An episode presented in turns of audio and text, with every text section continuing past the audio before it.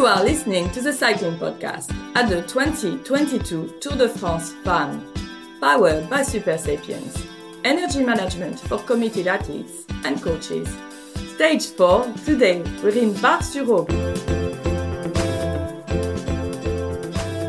How amazing is that? Yeah, how amazing is that? Sorry. Yeah, you tell me how amazing this is, actually. Well, it's pretty unusual to start the podcast with a, a question from the stage winner herself, Marlen Reusser, there uh, asking how amazing uh, was her performance. Rook, how amazing was her performance today? It was pretty impressive, I'd say. Um, there was no, no time trial in this Tour de France Femmes, and so she just created one for herself. But it's the perfect way to do it. Lizzie, you know, how how amazing was it? It was, you know... Marlen is a really good friend of mine, and she won't mind me saying that it was a very good performance, but she capitalised on the fact that the G C favourites were in a position where they were kind of looking at each other and they didn't want to risk anything because it had been such a risky stage already. Um, and she had five riders there, so they played the numbers game, and you know, she says it herself, she was the lucky one. So it had to have been a rider who was a good time trialist, but it could have been her, it could have been Chantal Blaak, and it could have been Lotte Kopecky. To be honest, any of those riders probably would have would have made that work. Well, oh, well there you go, Marlen. that's what that's what one of your friends thinks of you, anyway. Well, I think she's very, very good. And I did say in the preview that if she was let off the leash, she would probably go and do something like this. But, uh, you know, it was just, that's the way S D Works ride, right? They have numbers up there and they play the game. And Marlen was the lucky one to, to, to win the game today. I also think, though, what, what worked in her favor is that she started the stage so far down that she wasn't, you know, a really big threat to the G C. So they, you know, were pretty... Uh, flexible and letting her get a little headway. Exactly. Yeah, that's true. Well, should we actually? Uh, well, no. First of all, I should say where, where are we, Rook? We're we're we're out. Lizzie has actually joined us in having a glass of champagne today. I'm very well, classy. Or rosé, so sorry. Th- thimble full of rosé. But probably. Well, that's because I've drunk most of it already. It's now become what was a, a bu- bucket is now a thimble. But uh, yeah, Rook, you know, where are we? And you know, what's the ambience here? We um, are now in. We continue to be in Champagne country, but rosé is also very popular around here. And by the looks of it, people have been enjoying plenty all day. That's true. They did have uh, champagne in the press room again, but unfortunately I uh, didn't get to partake. I didn't get any either, but we're in a very nice square in uh, Bar-sur-Aube, which I'm struggling to remember because there's a lot of bar... I mean, tomorrow morning's start is in Bar-le-Duc, mm-hmm. and there's uh, today I was in uh, had lunch in Bar-sur-Seine. But I think you've been in all the bars, haven't you, Rose? I've been in all the bars. Don't worry, I'm I'm doing my cycling podcast duty here. I'm making sure I'm ticking off all the bars. But we're in a, in a lovely little uh, square. There's uh, uh, some a yellow jersey bunting that's up, which is a new word for you, Rook. The it word is. Bunting, um, which I didn't realise was just a British word, but there you go. Uh, there's some bunting. There's uh, actually a, a like a outside little beer garden that's just been dismantled, which had a load of cycling jerseys. Uh, hanging up, which I should remember this. That's a very good way of me uh, reminding everyone that Cycling Podcast has a uh, partnership with M A P, and we challenged M A P to create three jerseys uh, for us this year. That and one of them is gonna gonna be uh, made and sold, and uh, I believe that the votes have been counted, and the winner was Dot. So the winner uh, was Dot, indeed. Yes, so that was an eight. Uh, that was a eighties inspired jersey. Um, So I recommend people go and uh, check out check that out. And if you were a Czech or Fade supporter, I'm sorry, but you know, Dot is what we're going to be having. But yeah, we're looking forward to that. That was just sorry, I did that so seamlessly. I couldn't believe it. But we haven't even heard what um, we've heard all my uh, commercial adverts, but we haven't actually heard what uh, happened in the stage yet. So Lizzie, why didn't you uh, roll us off with your tale of the etap? Why don't we, Rose? Well, stage four, one hundred twenty-six point eight kilometres from Troyes to Bar-sur-Aube. And it was the C words flying around once again, as chaos and carnage were the expectation for this hotly anticipated gravel stage. And I'm glad you said that, Lizzie, because I thought that was going to go down a bit. I was like, what C word? A heavily backloaded stage saw five categorised climbs, a bonus climb, and thirteen kilometres of the Champagne region's finest chunky, chalky gravel, all to be tackled within the final sixty kilometres. The late early break finally took off forty kilometres into the stage. Valerie DeMay of Live Racing Extra, Lara Asensio of Ceratizit W N T Pro Cycling and Coralie DeMay of Saint-Michel Aubert ninety-three. The latter of the trio by far the strongest, attacking and dropping her companions, with her gap then yo-yoing ahead of the front group until finally being resorbed at thirty-six kilometres to go. Thick white dust kicked up high off the dry, chalky roads, and the peloton, stacked to the brim with all the big hill hitters, calmly rode blind through the veil of dust on sectors four and three. A brief coming together between Van Vleuten and Lusik as their bikes entangled on a left-hand turn was quickly resolved, with both riders being back in the peloton by the end of Sector three. It was beginning to look like the expected mayhem was, perhaps, all hype. Then the peloton hit Sector two and the proverbial hit the fan. Puncture, Uttrup Ludwig. Puncture, Garcia. Bike change, Garcia. Reusser and Van Dijk driving the head of the race and splitting the group. Puncture, Niewiadoma. And a very near miss as she avoided smashing into the back of the neutral car by just millimetres. twenty-nine kilometres to go and normality resumed as all the favourites regrouped. But with barely a moment to catch a breath, Misha Bredevold of Park Hotel Valkenburg kicked off the attacks. Six kilometres of cat and mouse ensued before Marlen Reusser of S D Works launched her killer blow, immediately getting the gap, and with three teammates behind, in the blink of an eye, the European time trial champion was up the road and out of sight. One sector left to fight. Puncture, Garcia, again! She dropped to the back of the group and her teammate Magnaldi stopped on the other side of the road. Magnaldi passing Garcia, her much smaller bike, across the middle of the gravel road, and bam! Alex Manley, coming from behind, crashed straight into the bike, which was about to change hands. Ahead, the mayhem raged. Puncture, Van Vleuten, bike from Norsgaard. Puncture, Longo Borghini, bike from world champion Elisa Balsamo. Puncture, white jersey of Yuli de Wilde. Three kilometres later, Longo Borghini and Van Vleuten were back in the bunch. Garcia just behind, hoping to put her tumultuous day behind her. A couple of sticky bottles from the team car and she'd be safe again. When smash! The back wheel of her bike clipped the front of the team car and she slammed straight to the ground. Reusser, meanwhile, had profited from the turmoil behind, and no threat to either G C or Yellow had opened up a fair gap, with Amy Lusik and Evita Muzic hanging in the gap behind. An absolute flyer saw Veronica Ewers of E F Tibco S V B eject herself from the pack and up to the chasers in an effort to compensate for the time lost on stage three. But the vice world time trial champion Reusser was untouchable and stormed to the line with time to spare to savour the moment. Evita Muzic took second place from the trio behind, with Amy Lusik rounding out the podium for Canyon Schram. Vos won the bunch sprint behind, taking fifth place ahead of Lotte Kopecky and increasing her lead in the G- green jersey competition whilst also retaining yellow. Femke Gerritsen kept the polka dot jersey, Julie de Wilde just managed to cling on to the white jersey, whilst S D Works jumped ahead in the team classification. Mavi Garcia was the biggest loser of the day, losing both skin and one minute thirty-one seconds to her G C rivals and dropping out of the top ten after a day she will be hoping to forget. The Cycling Podcast at the twenty twenty-two Tour de France Femmes, powered by Super Sapiens. Energy management for committed athletes and coaches. Still guessing on fueling? Not sure what or when to eat and drink on rides that matter? Never again. Optimize your fueling strategy with real-time glucose data, actionable insights, and personalized analytics. We're here to help you achieve your performance goals. Go to super sapiens dot com for more on how to track your energy levels and fuel for success. Thank you very much to Super Sapiens, title sponsors of the Cycling Podcast.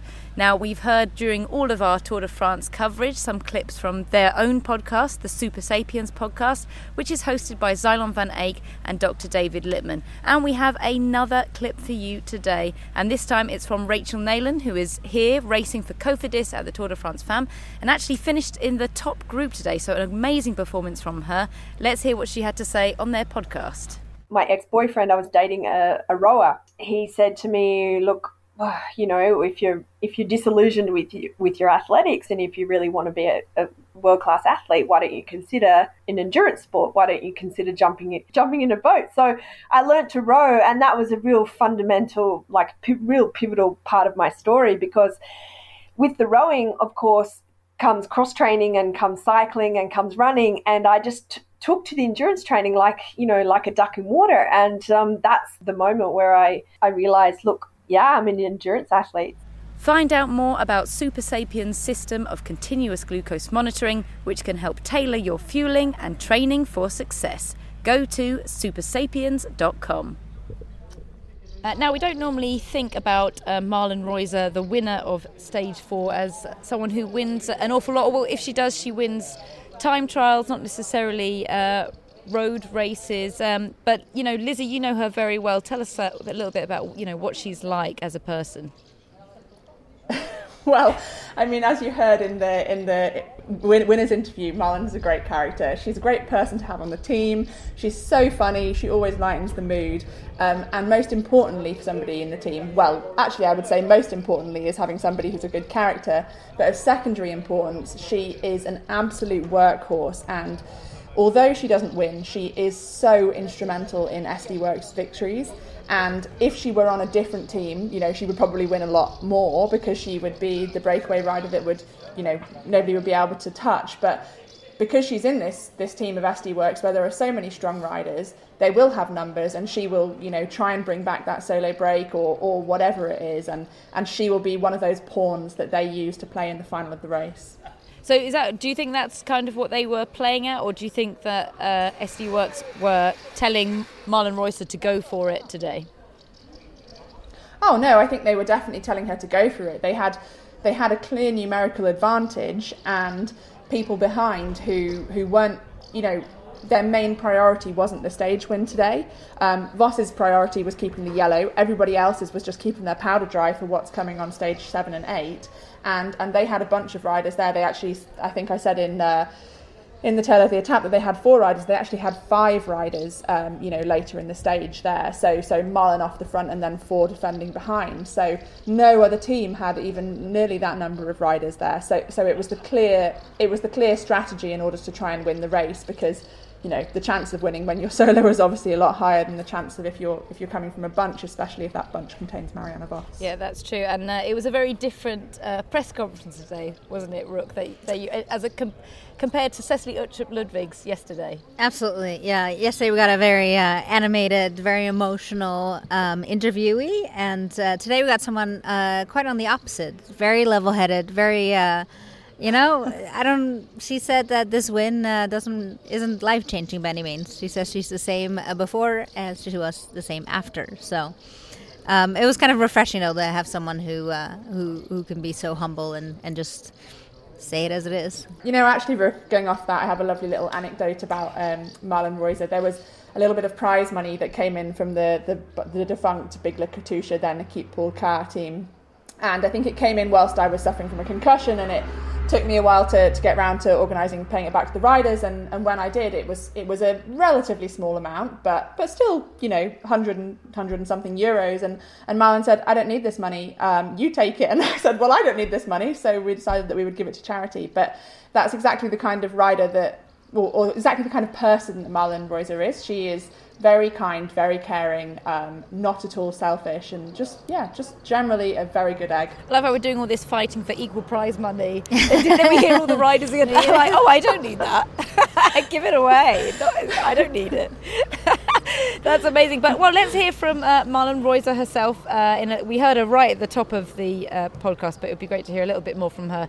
Um, so this is uh, a little voice memo that she sent to you, Lizzie, isn't it, uh, after she won today?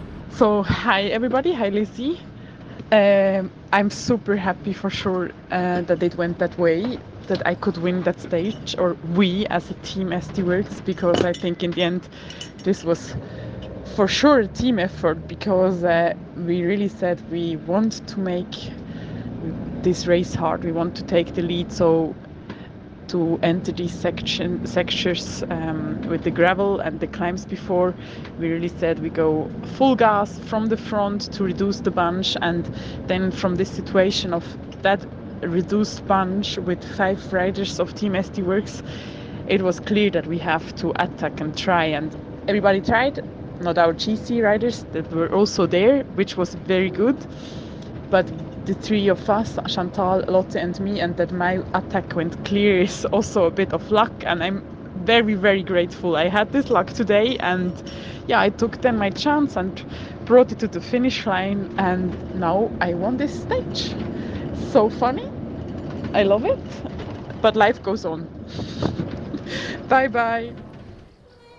Now, what is significant also is that it was S D Works' first win uh, of the Tour de France fam, and uh, I mean, most people are expecting plenty of success to come their way uh, as we approach the high mountains uh, later on. But they also had uh, something that we didn't really mention yesterday, was the third place for for Ashleigh Moolman, who is she's one of those riders who uh, she's always knocking on the door of victory, but she's never quite. Uh, quite getting one, is she, Rook? Absolutely. You know, always a bridesmaid. Yeah, it could be seen that way. um, but she's also, you know, she's a... Her and Emma Norsgaard, actually. Yeah. At the same wedding. Whose wedding? I don't know whose wedding they are. Maybe uh, Anna van der Breggen? Mm. Oh. I don't know that. Oh, yeah, that's true. This metaphor has got... Two out of hand. They got way too literal. It was supposed to be a metaphor.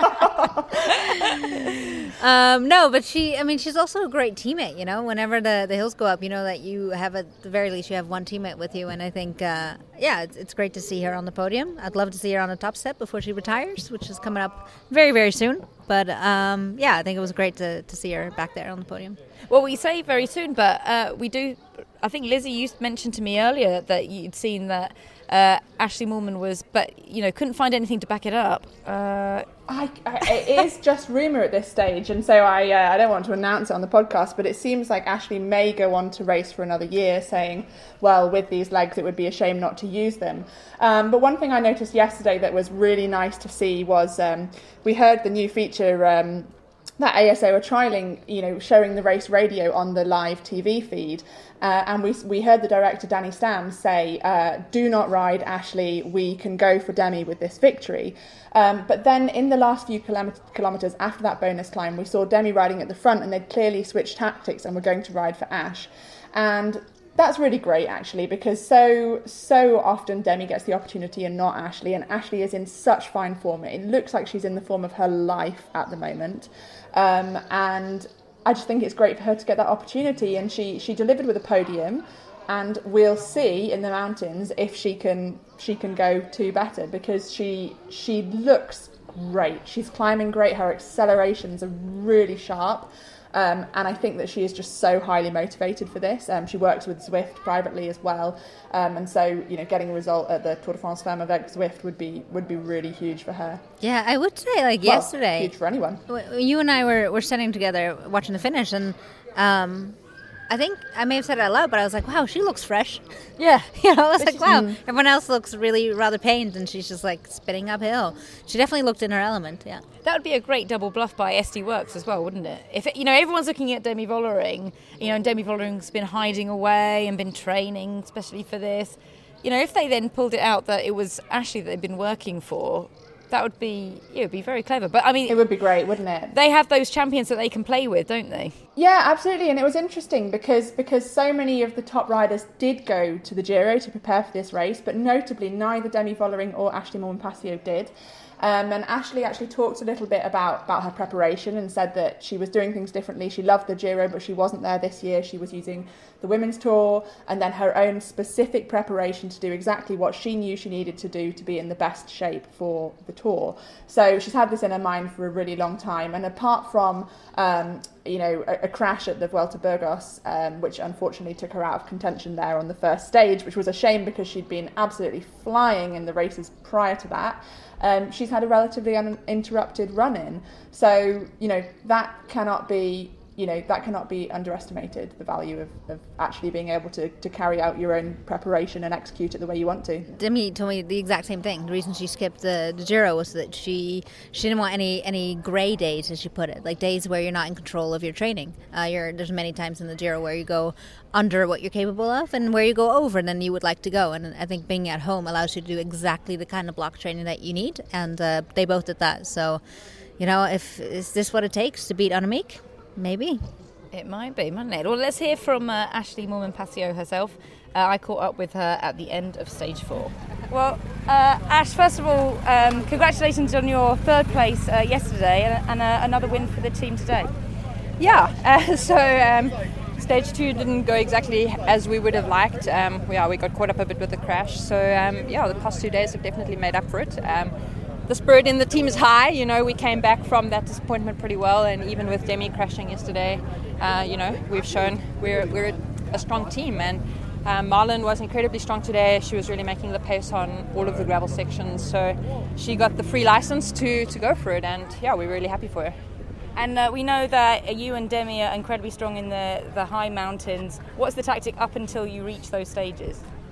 Well, yeah, it's just about uh, staying attentive, uh, making sure we don't lose any time. You know, obviously already we, we had a setback in, in stage two, so tomorrow's going to be an important stage. It's um, it's not a lot of climbing, but it's a long stage, and we've seen in France that the wind is always a factor. So um, yeah, tomorrow it's just about kind of conserving as much as we can, but um, staying attentive and making sure we're there. And then yeah, the mountains are calling, they're, they're not far away, so it's about conserving as much as we can until Saturday and Sunday.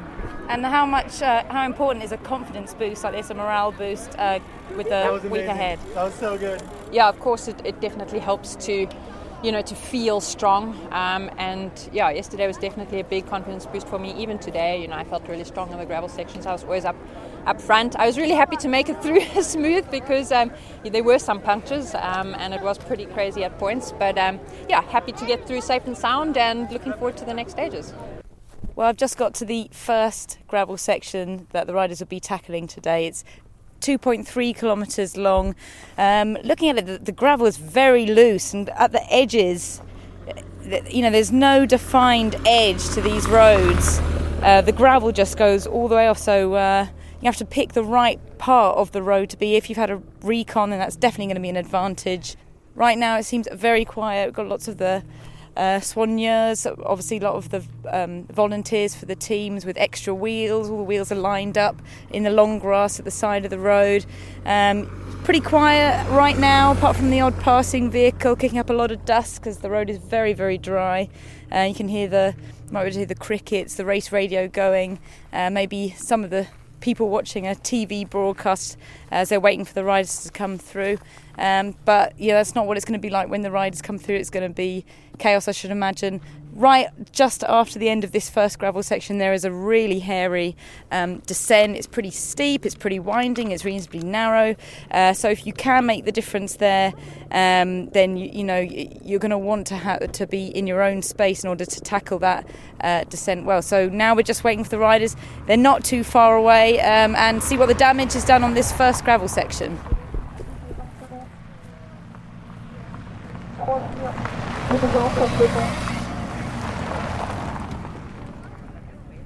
Now, Beth, we're just waiting for the riders to come through on this first gravel section. Tell us, what does it, what is involved for a team on a day like today? It's like a mini Strada Bianca or a mini Roubaix, really, because with the four gravel sectors, you need to be prepared. There's a change in equipment in terms of change of tyres, uh, change of wheels to where we have been using different pressure, um, and then obviously a lot more resources on as many gravel sectors, as many parts of each gravel sector as you can to make sure that if something does happen and there's a puncture or whatever, that there's someone nearby, because we expect that as each sector goes on one by one, by one that the gaps will be bigger, and therefore the race car probably is going to be even further behind. So the chance that you can lose some time just from being unlucky is pretty high, I would say. Now, you're just you're the co-owner of the team, so you wouldn't normally be standing with wheels at the side of the road. How many more staff have you had to put on and pull on to, to be on the roads today? Yeah, we have uh, a lot. I mean, in general, for the whole tour, we have a lot because we know we expected that it was going to be busy, and the more people around, um, you know, doing sort of individual jobs to then try to put everything together has made it easier. And so far, we've been going well.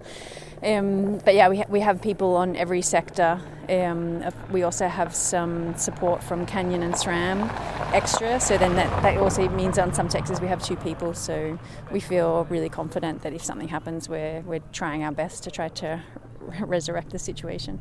And how do you feel today? Is it a, a day where t- time can be gained, or you know the race can be won, or is it just about avoiding the race being lost here? Yeah, I think number one, you, if you're going for G C, if you have G C ambitions, for sure today's about just not losing time. Um, that would be number one. I don't think the gaps are going to be, the gaps will only be really big if there's been crashes or punctures from the G C contenders, and not because of form, because even though the gravel sectors are difficult and there's small climbs before them, it's not enough that it's going to be, you know, major gaps between each uh, each rider when they get to the finish line. But today, for sure, for G C, he's trying to uh, conserve as much as possible and try, yeah, trying not to lose time. Really, I think if you come out even, then it's probably going to be a a good day for these people who really want to win yellow. Well, let's hope that the team don't need you today and then don't need don't need your wheels. Thanks very much, Beth. No problem. Now I'm back, and the race is just about to come through. Breakaway still away, but it, uh, what was a trio is uh, now uh, just two riders. They've just gone through. You can see the helicopter looming low on the horizon. It's quite an in- incredible, uh, incredible sight, really. Now I can just see the first group on the horizon. They're taking a big, long swoop towards me. Be really interesting to see who's still up there now. Not as much dust as I thought was going to be kicked up. There's the third rider of the DeMay, Valerie DeMay, going through. The third rider that was in that breakaway, just gone past me, but she's not got much distance now on the, the rest of the pack. Let's see who we've got here coming through. Movistar, Elena Sierra right at the front. Team Bike Exchange there. You see the yellow jersey of Mariana Vos is there. And now we've got all the smaller groups already, just on this first sector already, already broken into little groups. I mean, there are riders here, they are just absolutely desperate to get back in there before we reach the next gravel section. The next gravel section comes so quickly after.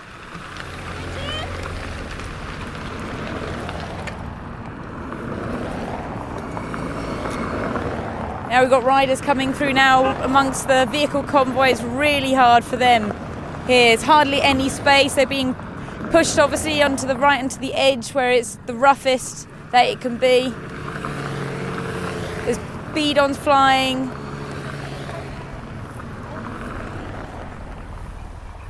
Just seeing here Charlotte Cool of Team D S M. She seems to have stopped at the side uh, of the road right at the end of this gravel section. Uh, she's obviously a very talented sprinter, important part of Lorena Wiebes' uh, sprint team. And the uh, broom wagon, the Voce Balai, is, is right behind her. Which, I mean, it's not, I have to say, the race isn't as broken up as I thought it was, as much as I thought it was going to be. She seems to be carrying on now, just with the broom wagon right behind her. Time for us to jump in the convoy and get our way to the finish. and uh, find out what happens there. Well, you heard there my adventures uh, on the gravel a little bit earlier. I just went to the first gravel section, and uh, a lot has been made of this stage, hasn't it, Rook? Because a lot of people were looking at this four gravel sections, plenty of climbs in between, uh, as being a really momentous uh, day. What, what did you make of it in the end? Yeah, I mean, it, uh, I know the Queen stage is usually reserved for a very uh, tough mountain stage, but um, in terms of the most anticipated stage, I'd say this was it. Um, it, you know, factored all the, all the not just the gravel, but even without the gravel, I think it would have been a very tough stage. It was, it was punchy, it was hilly, and then the descends and, and even the flat ra- riding was rather technical. Um, the tarmac wasn't smooth at all, ever, and I think uh, that would have taken the sting out of anyone's legs. And then add in the, the carnage of a gravel, it was uh, it, it was a tough stage for sure. And um, yeah, it, I think it's one that a lot of people go back and watch again, especially now that we know how things um, actually didn't shake out in the front. So what is it that they did that, that allowed them to stay pretty well in contention for the next few stages?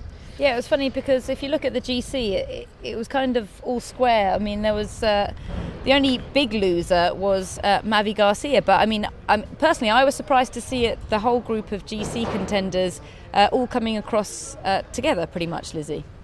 Yeah, I agree. I, I thought there would be a bit more kind of attacking and counter-attacking, but I think it was just that there was so much carnage on that, well, final two sectors, but particularly the final sector. You know, you've got Longo Borghini, Annemiek van Vleuten, um, Niewiadoma, you know, all three of those um, losing losing a wheel and having to have bike changes uh, or wheel changes, plus S D Works had somebody ahead. So, well, could have S D Works then gone, well, actually, we don't care about the stage, we're going to prioritise our G C ambitions and we're going to ride and try and distance those people? Well, it probably would have been sensible for the overall G C, um, but how much would they have gained, and was it really worth it? You, you don't really know. Um, I just think that it was more that everybody was so nervous about this stage, and, and you said yesterday, Brooke, that um, Annemiek actually said that she, she didn't mind this stage, but then she contradicted herself at the end of this stage, uh, and in an interview that, that her team put out, she said that she didn't think this stage had a place, um, and that it was too risky, and uh, if the organisation put this on a, as a one-day race, she'll be the first person to, to go and be there. But she thought that the, the risk was too high for a stage, for a, uh, a Grand Tour like this. But, you know, we've seen we've seen cobble stages in the Tour de France, and of course we saw, sorry, the Tour de France Homme, and of course we saw Roglic losing out there, we saw Ben O'Connor losing out there. So, I don't know, what, what do you think, Rose? Uh, me, well, I think uh, I'm all for a gravel stage myself. I just think that if you're going to be the best rider, because, you know, when you win a stage race, you, you're saying that you're the best rider, at, you look after yourself on the flats, uh, you're good in the mountains, you're good on the punchy hills, um, you can do a summit finish. I feel like being able to handle a different terrain, whether that be cobbles or gravel, to me that's just part of cycling. But do you think you the know. factor of luck is is too big of a factor mm. in order to shape the G C? No, well, I just think all of cycling is luck, personally. I mean, yeah. we're, uh, it's a sport where it's not track cycling, it's road cycling. So you are having to contend with uh, the weather. You know, so would we say, like, okay, all time trials have to be done indoors because it's not fair that some yeah, people yeah. have to ride in the rain and some people don't. Some people have a slippery road to do a time trial on and some people don't. For me, that, you know, it's part of it, the luck, luck of it. And, you know, there is obviously that technical element, and we do know that um, there are riders who refuse to ride on uh, certain bikes by certain manufacturers, say, and, you know, will do paint jobs on their bike so that you don't know that they're riding an unsponsored bike and things like that. Um, so there is a technical element in it that, you know, if you've... Uh, you've got the staff in the right position to give you a quick change around. If you've got a strong enough team, that means that you have uh, more of your teammates right at the finish to swap bikes with you in that event. And we then saw that, that with that, the strongest teams today. You know, it was well, only the strongest did. teams that had their teammates there in order to be able to change. But I guess my point with this particular stage is it's not just gravel. From what we could see, it's not just any old gravel. It was really... pretty rough. You know, sectors four and three were okay, but then when you got into sectors two and sectors one, it was pretty gnarly. And as soon as we saw, you know, that was only what we saw happening at the front of the bunch. We didn't see what was happening behind. But I think you spoke to Iris Slappendel, didn't you, Rose, who was on the motorbike with our colleagues at Eurosport? Yeah, so yeah, I caught up with Iris because I, I was watching the G C N Eurosport uh, coverage. I can see that she was on the motorbike and was... Um, was saying that she didn't think that it is part of a stage race and you shouldn't have a, a, a stage that was as gnarly as that. So let's let's hear what um, Iris had to say. Well, Iris, uh, anyone who's watching Eurosport or G C N would have seen you on the back of a motorbike today, and you were saying when you were out there it would look like carnage uh, on the roads, and you weren't you were questioning whether that kind of stage should be in a stage race. Yeah, and I'm still questioning that, actually. I, I thought, I mean, I, I didn't race uh, and, and we didn't see too many people f- like crashing out of the G C, but for example, Garcia did.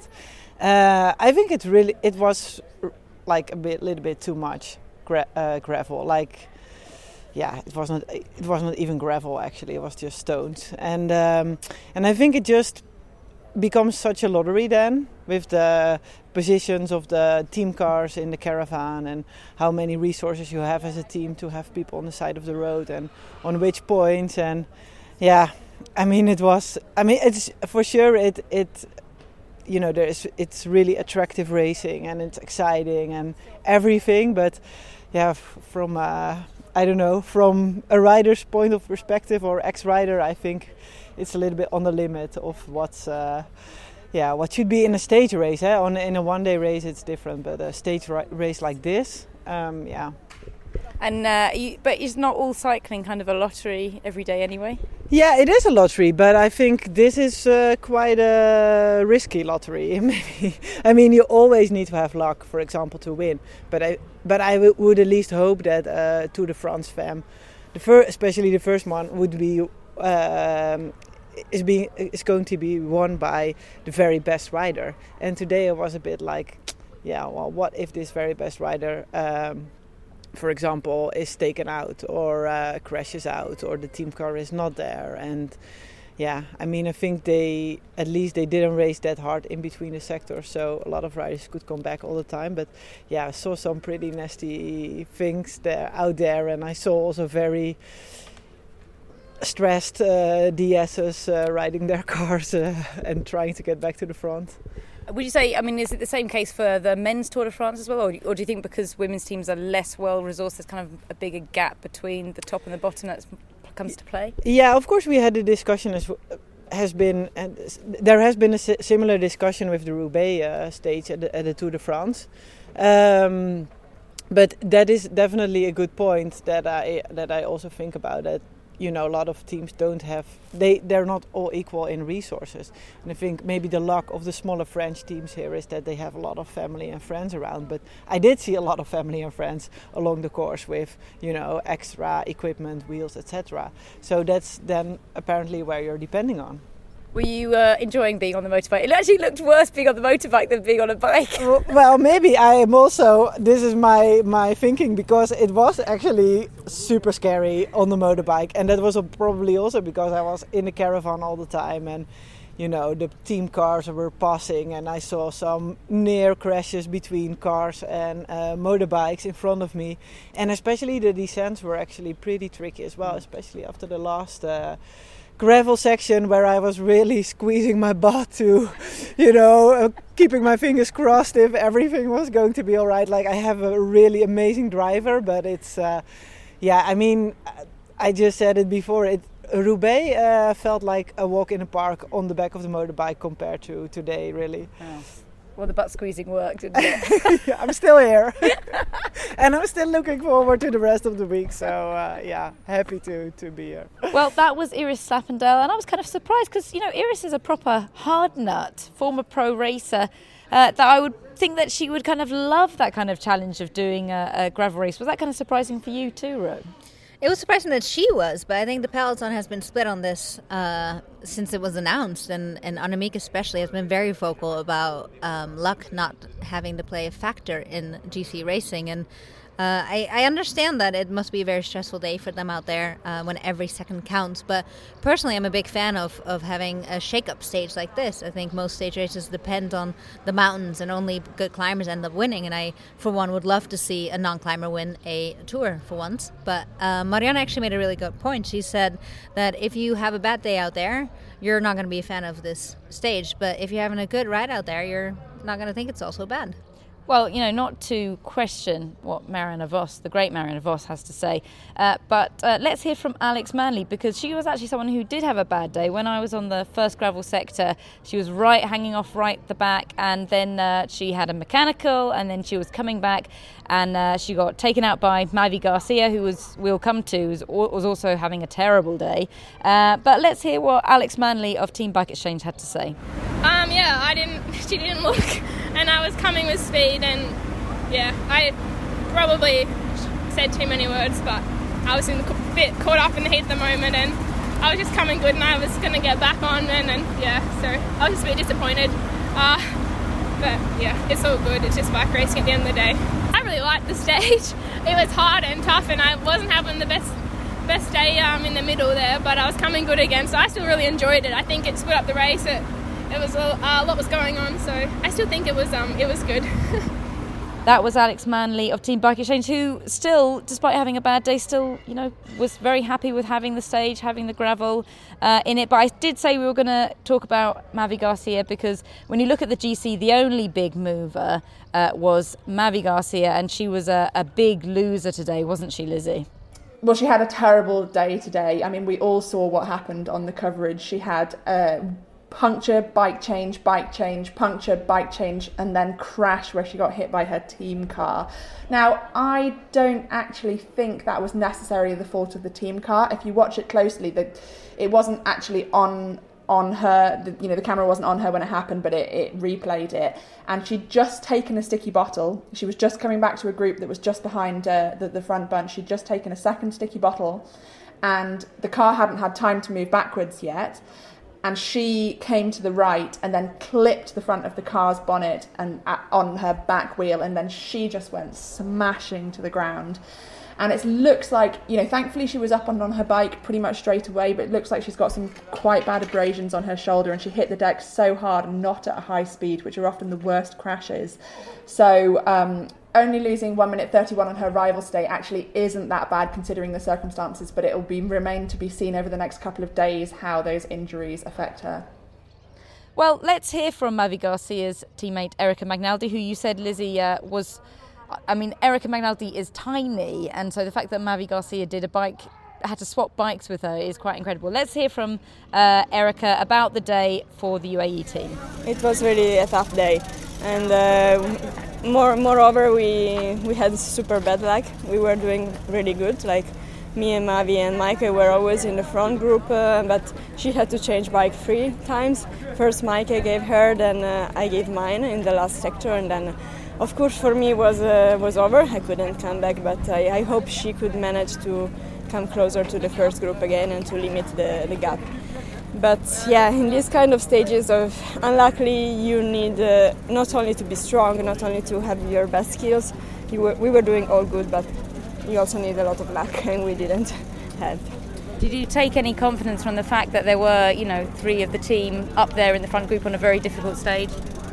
Yeah, it was. Uh, I think we were racing super good, and we we can be aware that uh, we have we have a good level, and uh, we were fighting hard to be there, and we were there. So uh, it was not easy already to be at that point in the race uh, and in this uh, first group. Uh, this is something we can be happy about, and uh, also that uh, we finished uh, the stage uh, safely. Uh, so these are two good things, and two things that make us look forward for the next stages, and especially for the last two stages that will be more suitable for me and Mavi.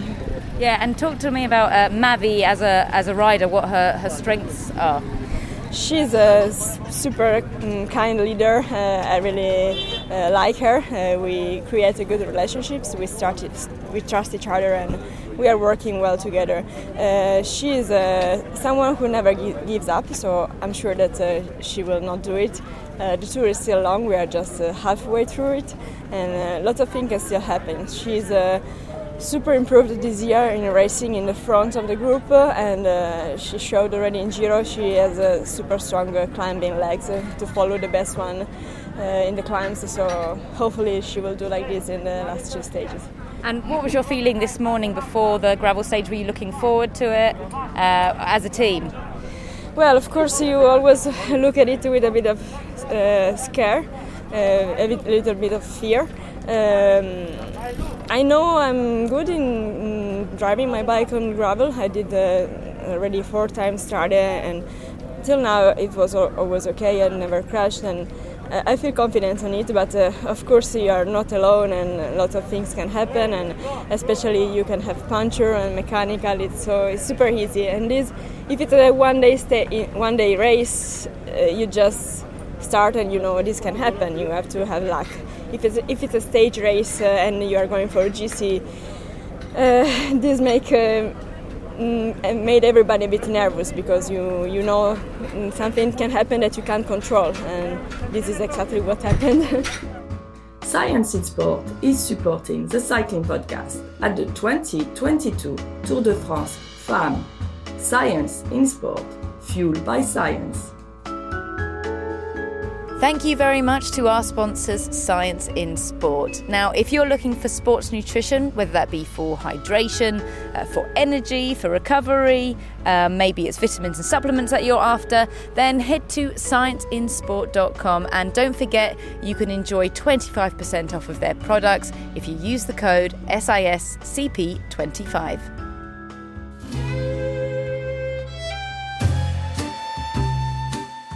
Hi Rose, uh, here we are uh, for a little bit of uh, French flavour on stage four of Le Tour Femmes, and for me probably more, yeah, probably the most exciting stage in Tour Femmes because of uh, all the gravel sectors um, on the route today, and also exciting because uh, it, we're on roads rarely actually ridden by by the man. I mean, I've been doing the tourist guide for the Tour de France for A S O for many years, and uh, I didn't have lots of uh, archives uh, on on on the villages and towns would be uh, going through uh, simply because yeah, the, the Tour Femme is visiting different terrain, and um, it'll be interesting on well on on the cycling point of view, but also uh, you know from a touristy point of view.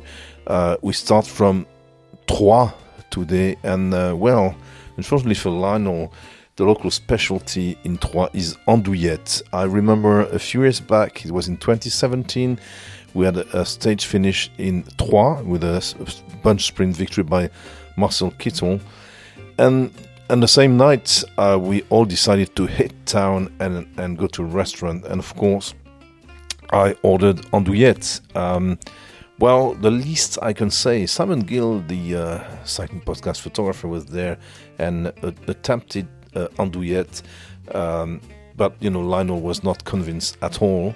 Um, well, it, it's you know andouillette is made with uh, uh, pork's, uh, yeah, insides, guts, um, and either you like it or you don't. I mean, you know, it's it's it's make or break. Um, I love it, and uh, obviously it's, it's it's it's not the case of Lionel and and many many others. I mean, Simon that night uh, tried to you know bury the andouillette uh, under the the salad, but anyways, uh, andouillette is really the uh, the the dish if you're in in Troyes. Uh, so on our way to um, the, the Bar-sur-Aube, which is going to be the, the finished town of the uh, uh, this this stage, probably the place to stop. Uh, you know, if you're a tourist and you you're looking for a little bit of history, is the village of Essois. Uh, that's at kilometer eighty-six, because in the, in the village cemetery lie uh, the painter Pierre-Auguste Renoir. Renoir is one of the most famous, you know, painters of the nineteenth century in France, and is buried in the village cemetery with his wife Aline Charigot and their sons Jean Renoir, who was a famous uh, film director. He, um, he directed uh, La Grande Illusion. Uh, I mean, really, you know, masterpieces of French cinema in the nineteen thirties. Um, uh, and and also his um, Jean Renoir's brother was an actor called Pierre Renoir, and uh, I mean all the family were artists, and all the fa- Renoir family are buried in uh, the small uh, cemetery of Essois. So you know, if you want to pay uh, homage to uh, to great painting and great cinema, uh, that that small village on the route of the stage is uh, you know a must uh, see. And uh, Bar-sur-Aube, the Finnish town um, of today's stage, uh, well, it was called Segesera in uh, Roman times. It was it was famous for its medieval fairs, and it's the French capital of hemp. Um, it's actually quite a, a, a puzzling cycling city, because uh, towards the end of July, after the, well, after the, this Tour Femme uh, is finished. Um, it's it's renowned for the cycling nights. There's a kind of criterium going around town uh, where you know every, everybody can, can be involved there. So really a tradition of cycling in Bar-sur-Aube. Um, well, it actually hosted uh, uh, stage of the Tour de l'Avenir in, in last August. As I said before, uh, the, the Tour de l'Avenir last year was kind of a prototype for uh, the parcours of this Tour de France Femme. That's it for today, Rose. Uh, talk to you tomorrow. Well, thank you again to Francois Thomazeau for enlightening us into this lovely area that we've we've been in today, and I'm looking forward to hearing more from Francois uh, for the rest of the week. But I tell you who caught my eye at the finish line today, and that was Veronica Ewers, and uh, she'll be familiar to podcast listeners because I spoke to her at the Women's Tour last year when she was uh, briefly in the time trial hot seat. Uh, and she was the rider who said, "Oh yeah, this is like the third ever time trial that I've ever done." Second. Oh, second. And she was, was seventh on the stage. Yeah. It was absolutely incredible. She'd come over from uh, from playing uh, soccer, but uh, Rook, you've been working on a, a story quite recently uh, with Veronica. Tell us what you know about her. Yeah, well, she uh, is from a very small town in Idaho that I happen to have gone to school in. It's Moscow, but Idaho, not Moscow, Mos- Rashko. Yeah, what? There's a Moscow in Moscow, Idaho. Moscow, Idaho, yep. Wow. And until very recently, like? her Wikipedia page actually said she was from Moscow, Russia, until a friend of hers corrected it. So she's lucky that she hasn't been sanctioned. Very lucky. But yeah, an um, incredible performance uh, for Veronica. You, I mean, you know her well, Lizzie. She's your uh, teammate, uh, in fact. But I mean, her star is rising at an incredible rate, yeah. isn't it? Yeah. She's got such she's got such a huge talent. No, exactly. I mean, she was my she was my real dark horse, and I, I guess still is for the G C. But she had um, she had a rough time yesterday. She was involved in those crashes just leading into uh, the Côte de Mutiny yesterday, uh, and even though she wasn't in a crash, she smashed up her bike, broke her shifter. Um, she actually took teammate Letizia Borghesi's bike and ended up losing a couple of minutes, three minutes, I think. But uh, yeah, I sent her sent her a message last night and I said, Cecilia Uttrup-Ludwig lost two minutes on stage two and she won today. So um, hopefully that gave her a bit of motivation. But I mean, she absolutely flew out of the pack when she attacked today to try and get across to the chasers, which she did just with lightning speed. And, you know, I would say, I was I would go as far to say as she's one of the top five maybe steep climbers in the world.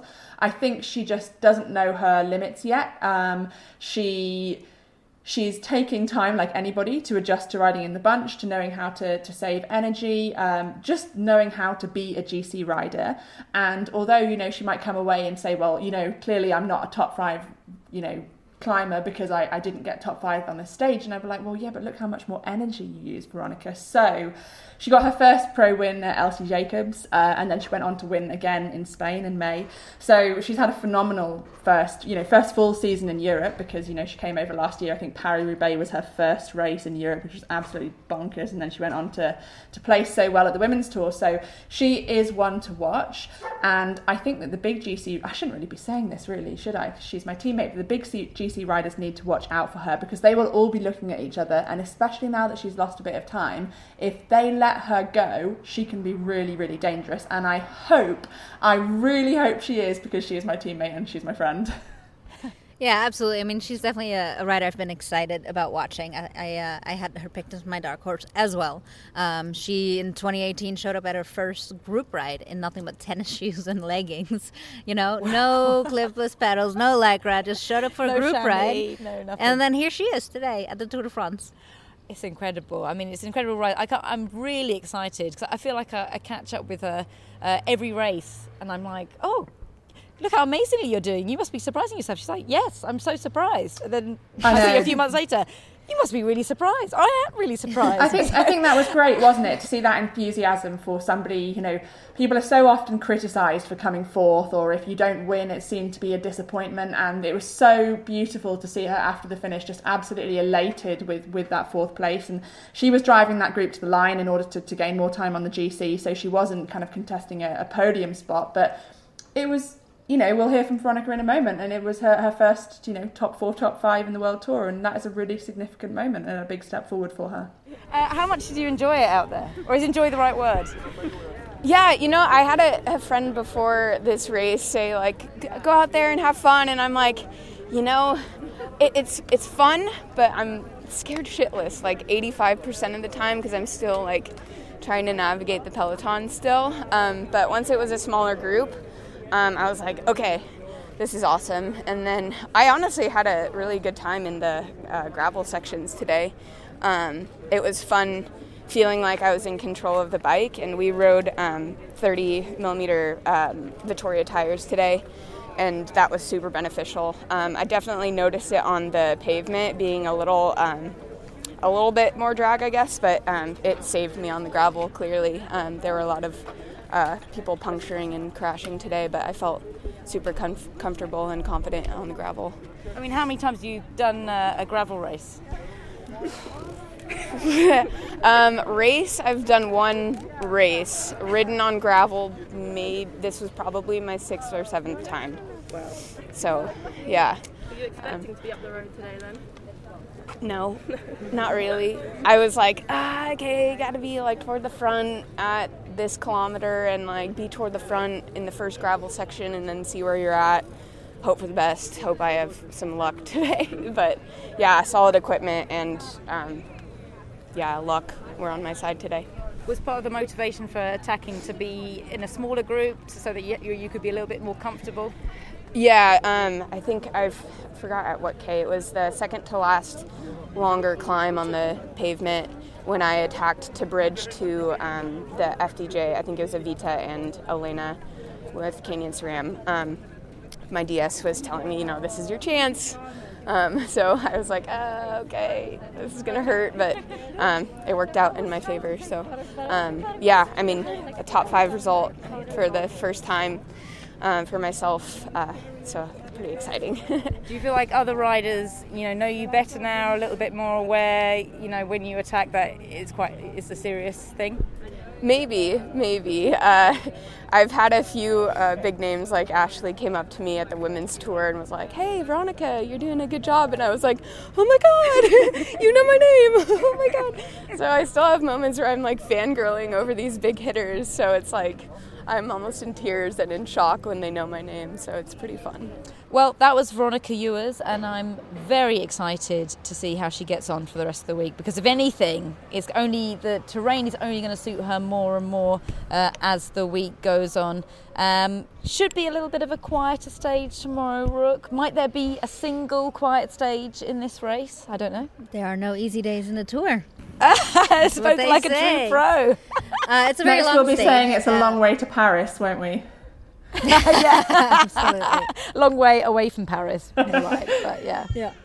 It is a long stage, though. Long being the key word in everything we've said so far. Um, it's it's I believe the longest in a stage race in uh, in modern history. So it's it's a long ways, and I think a lot of people are going to want to see if they can shake up the G C and get some time. So I think a lot of people are going to try to make a breakaway happen.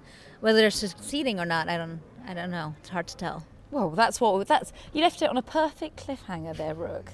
You'll just do my job for me. Uh, thank you, ladies, for your company uh, tonight. We've the champagne is dry, and now we're faced with trying to find somewhere to eat in a very small, pretty town, which is always the case in France. Uh, so, Rook, thank you very much for your company. Thanks for having me. And uh, Lizzie, thank you again uh, for calling up, and uh, I hope you enjoyed your rosé as well. I did very much, but actually, I just really wanted to quickly squeeze it in before we go. Uh, one rider that Squeezing I wanted like to... Squeezing like a squeezy uh, bum cheek. Here she comes. Yes. One rider that I wanted to fit in was Coralie DeMay, who was who was the, the rider in the break for such a yes. long time. And I feel she should have been given the most attacking rider prize today, because she was out off the front for fifty kilometres and, you know, the, the biggest proponent of that break, break attacking them, staying away. Um, and it was given to Marlen Reusser, who, of course, took the stage win. And I'm sure Marlen won't mind me saying that I don't really feel she should have been given that prize. Um, so, you know what? Instead of getting that prize and going on the podium, Coralie, we're just giving you a big shout on the Cycling Podcast and saying that we think it should have gone to you. No, absolutely. Lizzie, that is the perfect thing uh, for you to say, because we are looking for recommendations for Pedaleurs de Charme. So if you agree with Lizzie uh, and think that Coralie would be a great recipient of the Pedaleurs de Charme, that's the uh, a beautiful Stacey Snyder mug that we give to uh, a rider who we think has pedalled so charmingly or done some very good sportsmanship. Uh, and we want your suggestions, so please uh, message in and send us your suggestions. And you've been just given one on a plate there by Lizzie, so thank you for that, Lizzie. You're welcome. Um, So we'll have to see who will be charmingly pedalling uh, tomorrow, uh, won't we? But Lizzie, thank you as always uh, for your company too. Uh, just going to uh, leave everyone tonight with our next Tour de Buffalo. Uh, and this is, again, actually from the twenty eighteen uh, Le Corse, uh, at the time when uh, me, Richard and Orla had first gone on our very first daily uh, episodes at the Women's Tour, and we just had a very short break and met up again uh, at La Course, and uh, as I'm sure you'll hear, Richard was thrilled to be reunited with us. The Tour du Buffalo, remembering Richard Moore. We have got the Tour de France going on around about us. There's a There's a men's supporting race happening at the moment. Yes, yeah, there's an add-on. Uh, er, er, earlier this morning, we walked. An afterthought. We were up early for La Course, um, very early. Which well finished a couple of hours ago, and we're gonna we're gonna talk about that in the first part. We're gonna talk about the Giro Rosa in the second part. We've got other bits and pieces, well, a bit of news as well. But this is our first, I suppose, outing together since the women's tour, isn't it? It is, yeah. That it was is. Good fun. That was the an intense few together. Days. Yeah.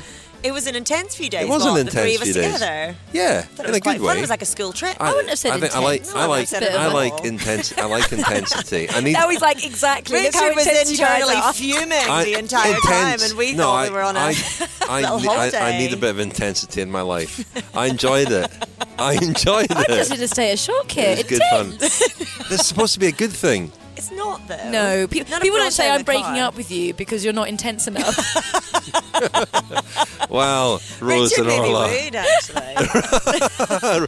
Rose and Orla. Likes to feel it's, alive. It's awkward to do this while we're recording, but I really... uh, it's been great. Well, no, um, hang on, we are intense. That's yeah, good. We can keep the relationship going. Yeah. We've yes, established so that. Great, I like That's that. Good. Yeah. yeah, let's long may it continue. Um, so we've, we had an intense race, and I'm sure we can all agree that was a good thing. The Cycling Podcast was created in two thousand thirteen by Richard Moore, Daniel Freeb, and Lionel Burney.